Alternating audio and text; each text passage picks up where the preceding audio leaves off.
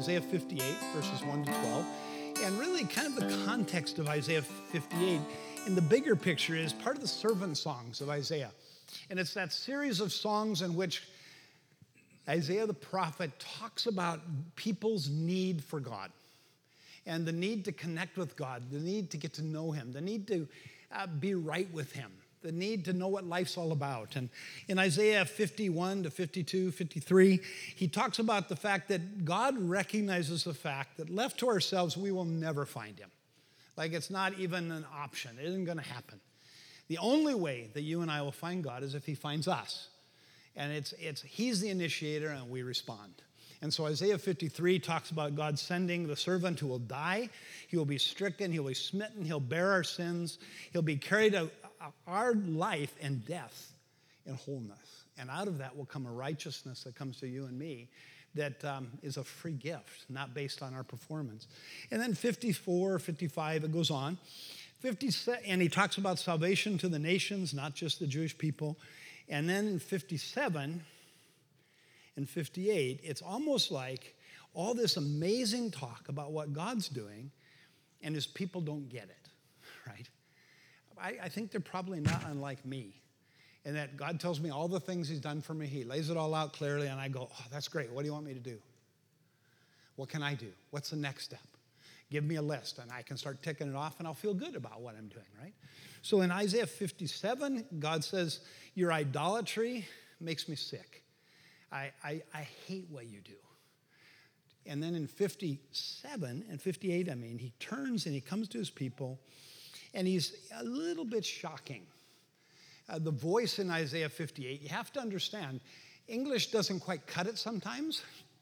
It begins in verse 1 of 58. It says, cry aloud, don't hold back, lift up your voice like a trumpet, declare to my people their transgressions, to the house of Jacob their sins. And it's the words he uses there are scream out loud. Just hammer them with the fact that my people are screwing it up. I'm tired of their nonsense. Yell at them, scream at them, let them have it with both barrels. Don't go, please talk to my people and tell them they're having a problem, right? It's not helpful, right? I don't know about you. When my wife comes to me and says, Steve, we have a problem. I go, well, that's nice. And I go about doing whatever I do. If she comes and she's falling apart and yelling, I go, oh, I better listen. Because if I don't, all hell's breaking loose and I'm going to get it, right? Some of you may not have that problem. I do because my listening ability is severely hampered and has nothing to do with age. It has nothing to do with hearing loss. It has everything to do with the fact of selective hearing, right? And so Isaiah says this. God calls him to cry out, to scream, to sound like a trumpet, to blare out and blurt out clearly to his people that God is tired of their transgression. He's tired of their sin. And here's the sin that he enumerates. And when I first read this, I was thinking, oh, he's going to say they did this, and had this horrible list. But listen to the list he gives. Verse 2, they seek me daily. They delight to know my ways, as if they're a nation that did righteousness. And they don't forsake the judgment of God. And they ask me for righteous judgments. And they delight to draw near to God. That's weird. To say the best, that's strange. I'm expecting him to say, you're worshiping idols, you're doing this, you're hurting people, you're doing all this stuff. And he doesn't. He says, you love me, you delight to do my ways, you seek me every day, you pray like crazy, you're religious in your performance, everything about you smells like church, you're amazing people, it's great, but I hate it. And it's, I don't know about you, but I find that a bit shocking. Because John would probably love it if all of you were people that seek God every day, read your Bible every day, pray like crazy, don't want anything other than God's righteousness, and all you do is serve him. Sounds pretty good to me. But he says it's not good. And so as I look at that, I look to myself and I say, what in the world is going on? Why is God so offended by the very things that religious people, God's people, call good things? Why does God have the same reaction to it as some of us do when we see people smell like church, right?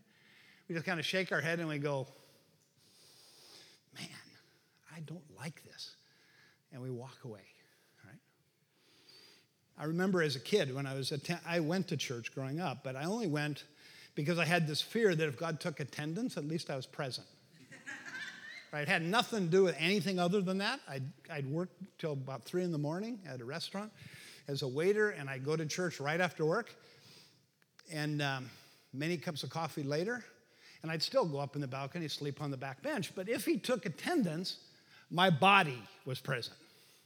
Can't say much for the other parts, but the body was present, right? And so for me, this whole setting of Isaiah 58 in the beginning is this emptiness of just what we so often settle for as good enough.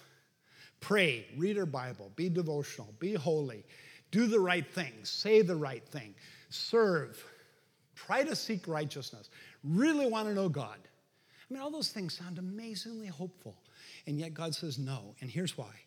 He says, why have they fasted?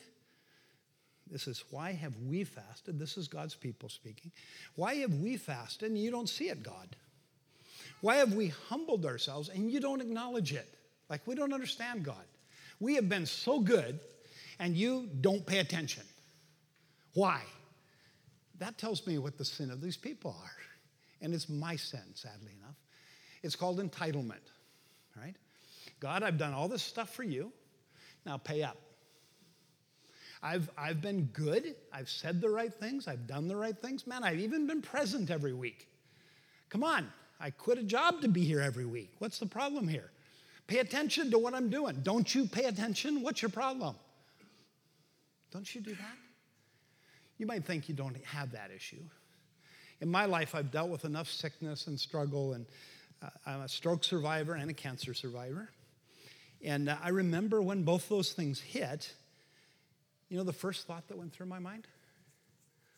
Not, what am I going to do? My poor wife's left with a vegetable. No. What went through my mind is, God, how does this work?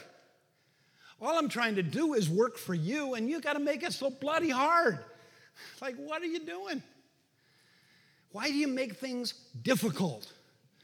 You owe me. I've given up this and this and this and this, and I'm serving you. Now get out of the way and fix this. Because how am I supposed to work with brokenness? It's a weird, weird place to be. And yet when we're hit between the eyes with what we feel is the unfairness of God, how do we respond? Do we respond with, you're God, I'm not, do your thing? Or do we respond, wait a minute here. What is it that you have in mind? This isn't what I signed up for. See, we're exactly like Isaiah's people. We're exactly like these people who, on the surface, love justice, love mercy, and walk humbly with God. And yet we do it with a heart of entitlement. And that entitlement is a weird thing. In our programs in Vancouver and globally, we experience entitlement. We see what happens. We bring girls that come into our program in Vancouver, that come off the streets. They've lived in dumpsters, cardboard boxes, all kinds of things before they come to us. They move into a beautiful home. And within, I don't know, Dom, what, a month, 3 months, pretty soon, they're offended at everybody else. New girls come in and they forget where they were. These girls aren't behaving like we behaved. We deserve, and we slow the train down. This entitlement that you have needs to be blasted, because honestly, you don't deserve anything. You don't deserve anything. It's all a gracious gift provided by God. Slow the train down. So then God goes on in verses 6, 7, and 8, and here's what he says. Behold, in the day you fast, you seek your own pleasure. You oppress all of your workers. You fast only to quarrel and to fight, to hit the wicked with a wicked fist. Fasting like yours on this day will not make your voice heard in heaven. In such a fast, is this the fast I choose? A day for a person to humble himself? Is it to bow down his head like a reed and to spread sackcloth and ashes under him? Will you call this a fast, an acceptable day to the Lord? See, what Isaiah does is this whole first part of the chapter deals with what it means to really love God, right? It's the first table of the commandments. Love God with your whole heart, mind, strength, soul, everything in you. Love him. It's what Dom talked about, having this love relationship with a God who's given everything for you. And your response isn't, what are you going to do for me? Your response is, whoa, whoa. And Isaiah says, you have all the right details. You do all the right stuff. You say all the right prayers, all of which are actually good things, understand. They're all good things. And Isaiah says, but at the same time you're fasting, withholding your mouth from food, you don't feed people who are actually starving. At the time that you're talking about freedom and justice, you're beating up the people who work for you. It doesn't compute, folks. Your behaviors and your beliefs are contradictory. And so you're left with a setting in which Isaiah says to them, what good are you? Does God even care about what your mouth does if it's not computing with what your heart does? He goes on in the second half of Isaiah chapter 58, and he moves into what does the fast that he requires of his people. And it's a fast that really picks up the second half of the law, which is to love your neighbor as yourself. But understand, Isaiah puts them both together. Loving God with all you are and doing nothing isn't loving God. Okay? Loving your neighbor as yourself and not loving God is still not really loving your neighbor. Because in both categories, you're doing it for you. When you love God with your heart and hate your neighbor, he says, ultimately what you're doing is manipulating God, trying to get what you want. Your worship becomes this kind of unholy theater performance in which you're saying to God, look at us, aren't we amazing? And God goes, gag, right? If you're loving your neighbor and there's no gospel, there's no heart for God in it, then you're not really loving your neighbor. You're just having mercy on somebody who has less than you. Understand the difference. When I had my stroke in 2003, I think it was. It's been a while. I was riding a bus because I'd lost the ability to drive a car. And I was a big guy. I'd never been sick a day in my life. I had to walk with two canes. And I stumbled on this old bus. And it's a weird thing when you've been raised by a mom and dad who say, when old people come, let them sit down. And I got on the bus, and all the old people let me sit down. And I was only 40. And it's a bizarre feeling. And I'm sitting on that bus, and I was mad. I was so angry because God didn't do what I wanted him to do.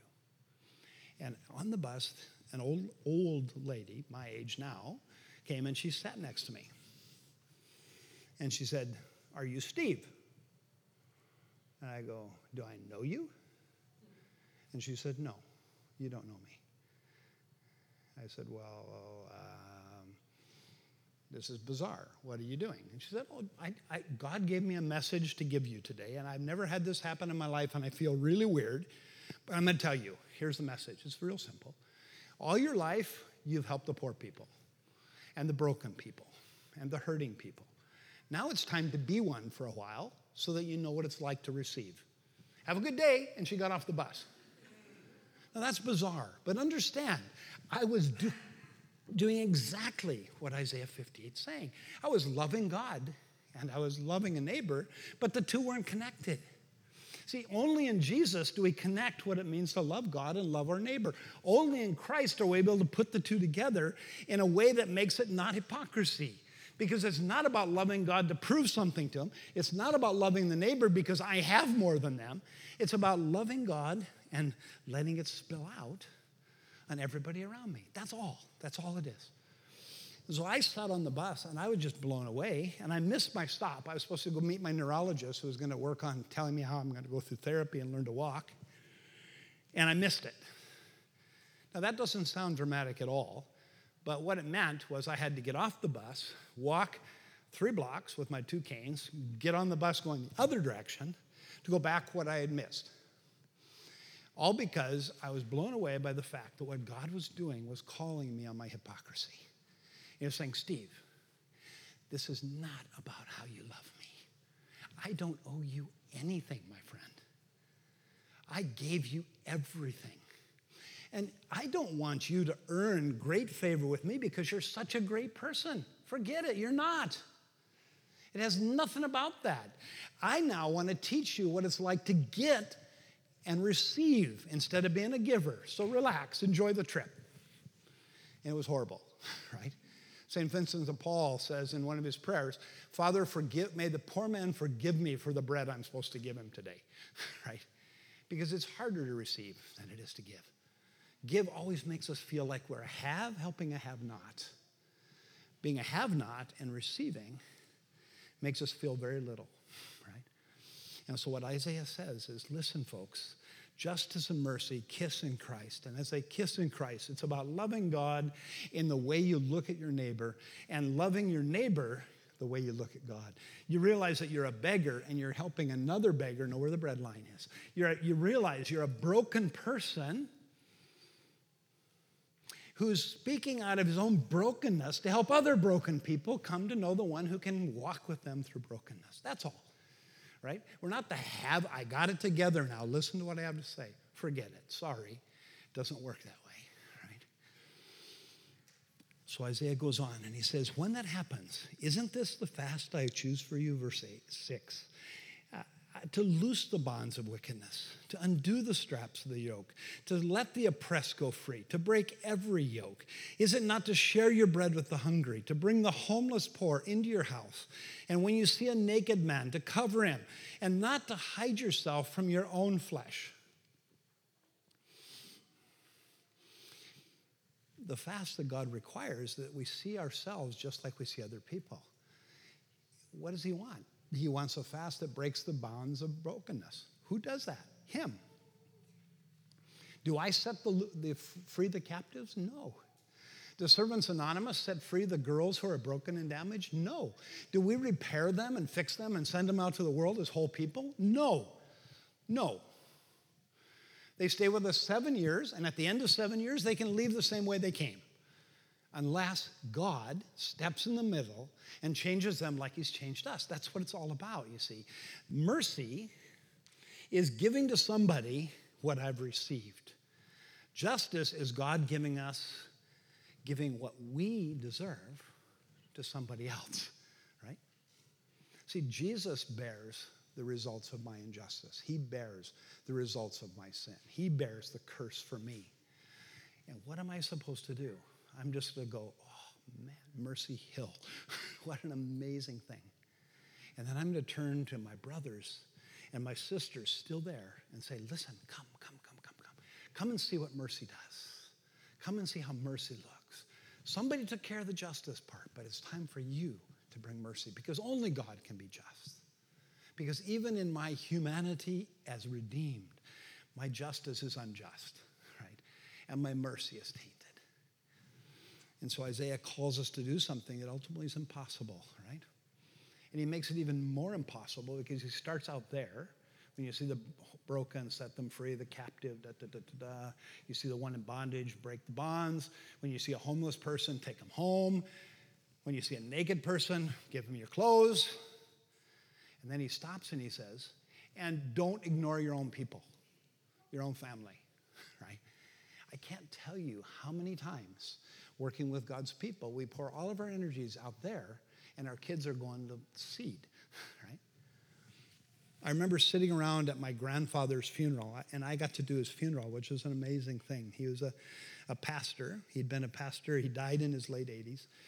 He was a Reformed church pastor. And we were sitting in my aunt's house, and all the siblings, so my dad's brother and his three sisters, everybody was gathered around the table, and layers of siblings and layers of cousins and layers of everybody at this funeral. And I hate those kind of gatherings, generally speaking, because everybody's trying to be nice and you actually don't feel nice. You feel a little bit like, let's get this sucker over with and go home, right? It's not a fun time. And so I've learned to just be an idiot and ask questions. So I asked my aunts and uncles and my father, so what was it like growing up with Granddad? Like, he raised me more than my own father did. So what's it like growing up with Granddad? Holy smokes, I set the beast loose, right? And they all talked about how Granddad and Grandma, who I loved in terms of their service and their godliness, had sacrificed everything to serve God and didn't care for their own family. Not one of their kids went into Christian ministry. Not one of them carried on the legacy. It's bizarre. And we went around the table, and each of them talked about, well, Dad loved you more than you. That was the weirdest moment of my life, adulthood-wise, because it sounded like a bunch of adolescents talking about Mom did this for you, and she didn't like me, and da-da-da, and on it went. And they were all in their 70s. And I'm looking around, I'm going, whew. See, it never changes, right? It never changes. We can't give mercy to anyone until we're recipients of mercy that we don't understand and don't deserve. And so Isaiah ends his beautiful section by saying very simply, then you will call upon the Lord and he will answer you. You won't have to ask why you don't listen. Then you will cry and he'll say, here I am. You don't have to go hunting. I'm right here. And I will take away the yoke if you take away the yoke from your midst. And you stop the pointing of fingers and speaking wickedness. Right? If you pour yourself out for the hungry, if you satisfy the desire of the afflicted, if you do these things, then your light will rise in the darkness, and your gloom will be as the noonday, and the Lord will continually guide you, and he will satisfy your desire in a scorched place, and he'll make your bones strong, and you'll be like a watered garden, a spring of water, whose waters never fail. And your ancient ruins will be rebuilt, and you'll raise up the foundation of many generations. And you will be called the repairer of the breach, the restorer of the streets to dwell in. See, what God says very fascinatingly is if we blend these two things together in such a way that our loving of God is loving the things he loves, if our service of God is serving the things that he serves, if our call of God on our lives is having our heart break over what breaks God's heart, then he says, this is what's going to happen. You're going to call, and I'm going to say, here I am. You're not going to have to go hunting. What do you need? I'm here. And then the light's going to come on, and you're going to go, whoa. And he says, and you'll be known as the one who fixes the walls, stands in the gap, and restores the life, the neighborhood, to livability, right? Now, one of the beauties of what we do in SA, and this is part that attracts me and loves me. Dom was in my church, actually, and I was her pastor before I came to work for them. And one of the things that I love and I'm attracted to is the fact that we are cycle breakers, okay? So, sometimes we feel like a little kid, maybe the best illustration is we're like a little kid on the Gulf of Mexico with a teaspoon trying to empty it. Very effective, right? It's not working, right? But don't look at it that way. See, what we look at is like every woman that comes out, that comes through the restoration process, every single one of them breaks the cycle for generations. And one of the beautiful things that we enjoy is at Christmas time. It's chaos. I mean, we're now like 60, 70 of us gather for Christmas together. And last year we rented a back room of Spaghetti Factory. Very American place, but we like it. And they didn't quite know what to do with us, right? Because here we are, all these street ladies and their kids and grandkids. Cycle's broken, you see, because they're all part of this new family. And we're just having this incredible celebration. The kids are running around like kids do, and they're bouncing off the walls, and the moms are still practicing the old ways of doing things. Hey, get back here! And the servers and the waitresses and the host are all going, I hope these people leave soon. You can see it on their face. But we didn't. We actually enjoyed ourselves. We had fun together. And what was so amazing was to see the cycle broken. We stood in the gap, and God was a restorer because he not only restored us, broken ones, but he used us to restore these broken ones, who in turn restored the broken ones in their own clan, and who in turn were having grandkids that were not like their moms. I mean, that's an incredible experience, you see. And every one teaspoon that we dip out of that gulf is worth the dip, because you look at the kids and the grandkids and the generations that follow, because that now is a free person whose yoke has been broken, whose chains have been gone, whose life has been changed. Why? Because of us? No. Because we, like Jesus, are working on learning to blend together what it means to love God and love our neighbor. That's all, right?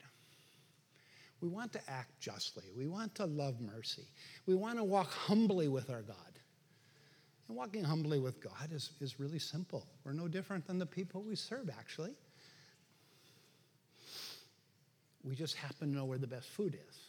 And so we're telling other people, okay, come check this out. Come and see. Come and see. We know what's good. Come and taste it. The next chapter in Isaiah, he has this incredible song that I remember singing as a younger guy. And it's, "Ho, everyone that thirsteth, come to the waters. You who have no money, come and buy and eat. You who sacrifice everything for nothing, come delight yourself in fatness." Why? Because he's good. It's an amazing picture, right? And that's what Isaiah ends in this section, is he moves us to this place where he says, what do I want from you? Do I want your prayers? Do I want your devotion? Do I want your seeking me every day? Do I want your crying out to me? Do I want you doing all these things? Oh, for sure I want those things. But I don't want those things so I get something. I want them because I want you to reflect what I'm like. I want your sacrifice of coming to me in prayer. I want you to seek me. I want you to love righteousness. I want you to be people who love to hear my word. I desire that. But I don't desire that if you think that's all it takes. Because if that's all it takes, well, you know what? Let's call it done and go home, right? It isn't what it's all about, you see? It's that. But that just makes a whole bunch of pious hypocrites, actually, right? And what he wants is people who love what he loves. And what does God love? It's not a mystery. Us. And everybody as messed up as we are. That's the facts, right? And what did he do? He came and became one of us, sacrificed everything, became a servant to us. For what purpose? So that we could all become really good people? Sorry, not what it works like. He sacrificed all of that so that we become servants like him. And we pour out our lives not to help people get fixed. We pour our lives as a service to him, and lo and behold, people change. And we go, whoa, how did that happen, right? I'll never forget, and I'll end with this story, is we had a new staff member in our organization, and she took my place dealing with the recovery classes for the women, which was interesting because I'm a guy, and really their problems are guys, you have to understand. But I did the recovery, and we had become really good friends, these gals. And this new staff member came, and she took the recovery classes. And one day, we're working downstairs, Dom and Carla and I, and all of a sudden we hear this, bang! And she'd flipped the table upside, and she stormed out the door, and then bum, bum, bum, bum, bum, down the stairs came the staff member chasing her. And we told them, don't do that, because they'll come back. And just don't worry about it. Just let them alone. Oh, no, she chased her down, and she caught her, which is even more bizarre. And she put her in her car, which is like kidnapping. And she brought her back to us, which is like unlawfully, you know this, you know the drift. And she brought her in an office, and she sat her in the chair, and she goes, pray for her. What would you do? I didn't. I just said no. She said, no. I said, no, I'm not going to pray for her. I want to know what's going on. I mean, she's obviously really upset, so we should figure out why. So she began with this litany of angst against God. It was pretty incredible. I mean, it was things I'd thought before. I mean, it was not new news. And she poured it all out. And I listened, and I didn't say anything, and the staff member was, like, looking at me, and her eyes were getting bigger and bigger. And the story began earlier when this girl came into the program. Her first comment to me was, Steve, I want you to know I'm an atheist. I said, oh, okay. She said, okay? I said, yeah, it's okay. God has habits of taking us where he finds us and not leaving us there. It's okay. It's okay. So here she is for 40 minutes. She's screaming about how bad God is. Now, she's an atheist. Now, you understand the conflict here?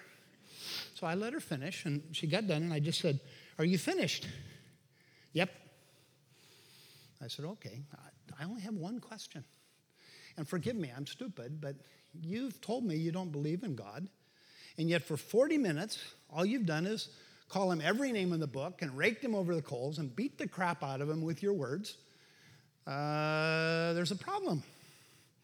And she looked at me and she goes, you're right. Let's pray. I said, no. We're not praying yet. We got to deal with this. And so we talked, and we ended up praying together, and it was pretty cool. Because the fact is, God was there the whole time. In the midst of that conversation, he was sitting there. He's present. He's present wherever his people are gathered, right? And so he'd heard everything she said. And I told her that. And she said, but I'm still alive. And I said, yeah. You see, that's mercy. Mercy. Jesus bore the curse so that you don't have to. And from that on, we were good buddies, right? She was with us for a while, and she left. And a few months ago, not long ago now, I was on one of Vancouver's buses, because I still do that once in a while. And I was sitting in a chair, and when Dom and I ride the bus, we seem to collect all the loony cases and nut bars. They come and sit to us and talk with us. And so I was sitting next to a guy with an aluminum foil helmet. And he was filling me in on the fact that the CIA was bugging the bus.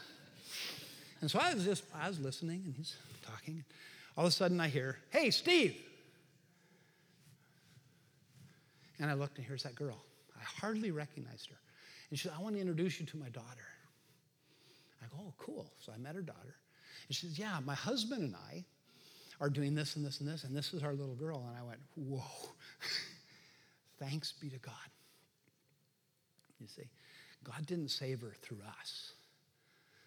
God took a sister who was broken just like we are. You see, he didn't say, be holy, say all these prayers, do all this stuff. No. He said, come to know me. Take my yoke upon you. Take my burden, because it's light. If you're weary, what are you supposed to do? Put more load on? No, come to me. Take on my load. It's light.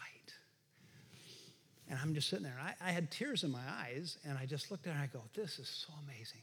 And she gave me a big hug, and she said, this is grandpa to her little girl, which was kind of cool. Yeah, I'm not, but it felt like it. It felt pretty cool, because here I'm seeing a generation breaker. She's no longer a slave. She's a free daughter of the grand King of Heaven. And she's carrying with her her little daughter, who's also a free daughter of the grand King of Heaven, who's going to have kids that are also children of the grand King of Heaven, and have hope because they have had the bounds broken. By who? By Jesus. And so Isaiah ends this thing with this incredible thing. You will become the restorer of the city. You'll become the one who stands in the gap and calls people to come out. You'll be one who rebuilds the walls to protect this wall. This is who you'll be. How do you get there? Just be quiet and follow me. Do what I do. When what breaks my heart breaks your heart, then you know you're walking where I'm walking. Love mercy, do justice, walk humbly.